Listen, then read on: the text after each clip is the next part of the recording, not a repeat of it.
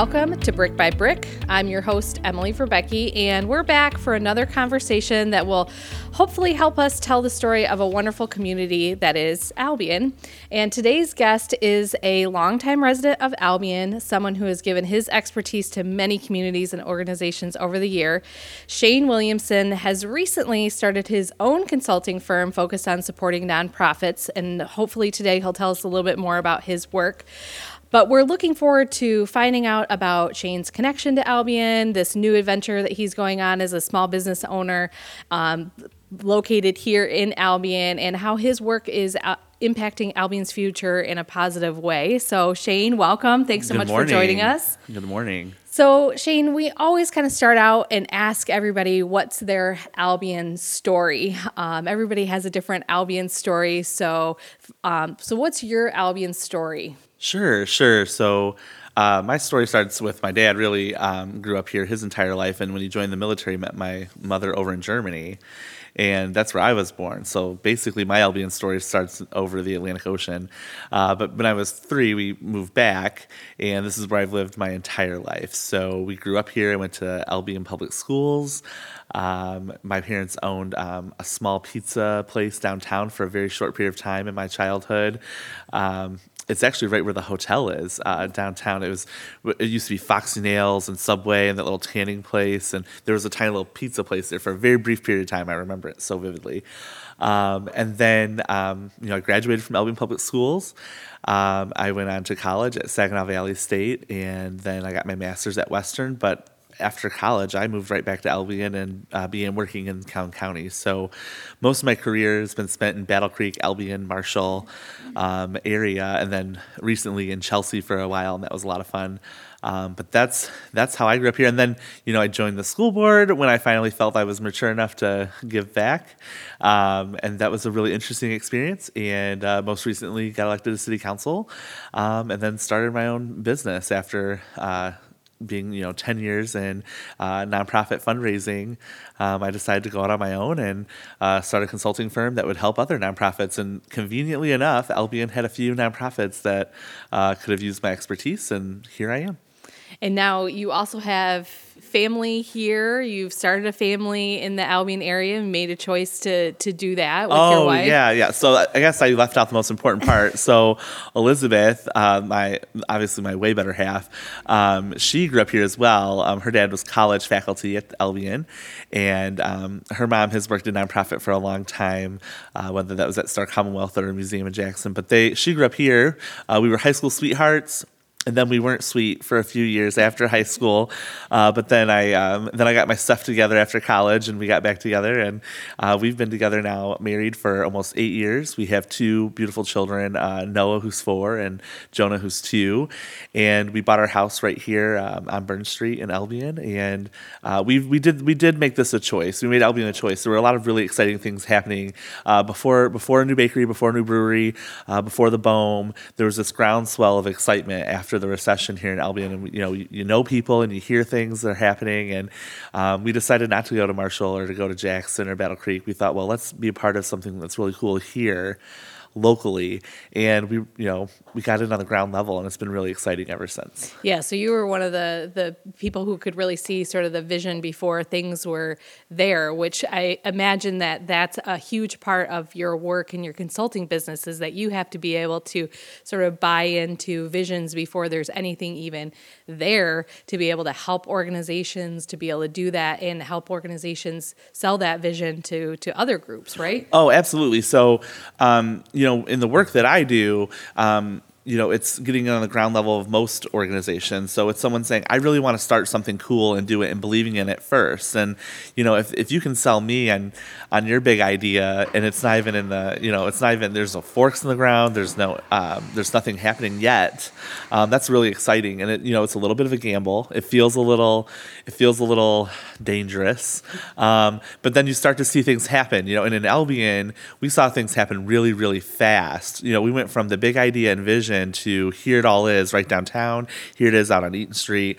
Um, you know, it's been really exciting. And so part of what I do in my business is help people take their vision uh, and make it a reality. And it's been really exciting work.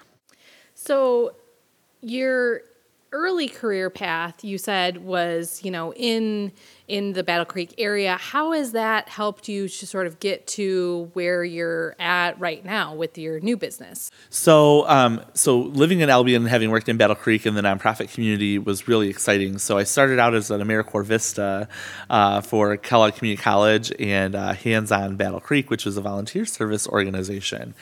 And um, you know part of my job was to help connect nonprofits together, but also uh, link people to service learning opportunities to give back to their community. And that was like the very first thing I did right out of college. And then as part of that, I started to write grants or talk to people about supporting it financially. And then all of a sudden, you know, I'm raising money for um, for my next big job, and then and then my job after that, and then my next you know my next path, and so and then I eventually I uh, so I worked at Hands On, uh, which was kind of merging with the United Way of Battle Creek and Kalamazoo. Um, and then I moved into uh, working for um, a women's healthcare uh, organization, which is really exciting work. Um, and there's and there was lots of uh, momentum around fundraising in that space, which is a little more trial by fire. You know, something bad's to happen. Let's raise money. Uh, and then I and then I and then I really got my feet wet uh, with uh, families and children at Star Commonwealth right here in Albion. I'm um, I was offered an amazing opportunity to work in their um, foundation uh, and corporate relations program and what an awesome mission to be able to support helping uh, children and families. It was incredible, and um, that's where you really learned about the heart and soul of organizations and what they're doing.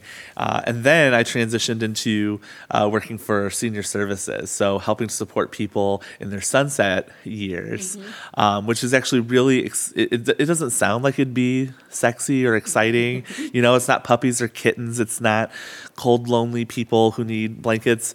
Um, these are people who've lived a long life, who've done a lot of cool things, have a lot of history, and just really need some care. Um, and some support and that was a really that was a really exciting uh, career and so then you wrap that all up and you know foundations corporate relations um, you talk about uh, direct fundraising to uh, philanthropists who have the means and the wealth to be able to support and i've had an incredible opportunity to learn and all of these different experiences. And so now I've been able to um, start my business, which is centered around connecting other places to those networks and those folks and helping them understand the art and science of fundraising. And um, that's been a really fun uh, path to take. Mm-hmm. Um, it's also been really fun to see people succeed. So um, to watch people make those really valuable connections and to uh, see them uh, grow and grow their mission and their vision for their organization, it's really exciting work. So, with your expertise in nonprofits and fundraising, tell us how you see Williamson Consulting having a positive impact here in Albion and within the surrounding areas? So I so for organizations who want to um, see their mission work, you know, one of the things that I think I bring to the table is. Uh, vast amount of experience and training in um, how to fundraise, how to run an organization, how to strategic plan. Uh, you know, every funder, every philanthropist, they're looking for well, I you know, how if I support you now, what does that mean for the future? And I think that one of the one of the most important things you can do when being a startup is have a plan for, okay, so the first year this is what we do, into the third and fifth year, uh, this is what we're going to look like, and this is how we want to scale up, and this is how many people we want to serve. And I think that I bring those skills to the table. Um, I serve in different capacities in the community as well, uh, on different boards and things like that. And so I try to make sure that we're connecting people as much as possible. Uh, one of the things that I think is really important as a as a small business owner and as someone who works in the space is that is that you connect uh, services that are duplicated because you know one organization could be feeding people and another organization could be feeding people they can be feeding a whole lot more people together and they can be maximizing their value and their um, ability to raise money to support their mission if they were working together and i think finding those synergies between different organizations and bringing them together um, is really, really, really valuable in the nonprofit space. And um, places like Albion and Battle Creek and Marshall, there are lots of uh, services that are duplicated. And if we can get them to kind of streamline and work together, then funders are going to be really happy and excited about that. Yeah, I can only imagine. Yeah, well, it's the the adage of not you know, don't work harder, just work smarter. Right. Um, and so it sounds like you're able to sort of help those organizations connect the dots, um, connect with other organizations, learn from each other, and find opportunities to collaborate and, and work together on those things. I think the other big deal is helping people see bigger than themselves. So, you know, um, I think that Albion uh, has had a long history, at, least the last 20 or 30 years, of being kind of down about the future, right? Like they, they, they haven't felt um, positive or can we do much more than what we've always done you know? Um, one of the things that's groundbreaking in albion right now is that people who are moving and shaking and building new things and um, starting new businesses is that is that they're saying well it's not good enough for albion anymore. It's not um, it's not just okay to have messed up sidewalks and trash down the street. It's it's not okay. That's not that's not albion um, and so it's helping it's helping to bring everybody up to that saying, you know, this museum is not good enough for Albion anymore. It's good enough for everyone, and we want it to be a shining example. Or this um, organization is going to serve more than just a couple hundred people this year. We're going to make sure everybody has something to eat in Albion, um, and I think I think it takes uh, a groundswell of people to change that culture. Um, and we're seeing it happen. I mean, there's some really exciting things happening in Albion, and um, it just takes a group of people to kind of move that forward. And um, my company likes to we would like to think that we're part of that. Like we want to be part of that uh, groundswell that says okay you can have um, you can either have this really nice table here or you can have the biggest table in albion. And and, and that's kind of where i think we um, i think that's where we live in our mission at our organization that's awesome. So, outside of your work with nonprofits um, within the the Williamson Consulting, what else are you involved in? You kind of mentioned some of those other boards. What other kinds of things are you involved in within the Albion community? So, um, I currently am the um, chair of the uh, Greater Homer and Albion United Way. Uh, we have a really great um, executive director, Marcia Starkey. Um, this that organization, I've been a part of that for over five years now. Um, it's a really special organization that um, really fills the needs in the local Albion and Homer area. So I, I love that. Um, I'm also um, vice chair for uh, the Kids and Stuff Children's Museum. I just um, got on that board, uh, was was uh, invited, and I'm really proud to serve there as my kids live there at least once or twice a week, um, having been members there for a long time. Uh, and I also serve on city council uh, for the sixth precinct, which is an honor to be a part of uh, city governance that way. Um, it's been a learning experience, that's for sure. Um, so those are those are just a few of the things that I do outside of uh, my consulting my consulting work. Um, I also do like to go on vacation every once in a while. Mm-hmm. What? That's that's not possible. No.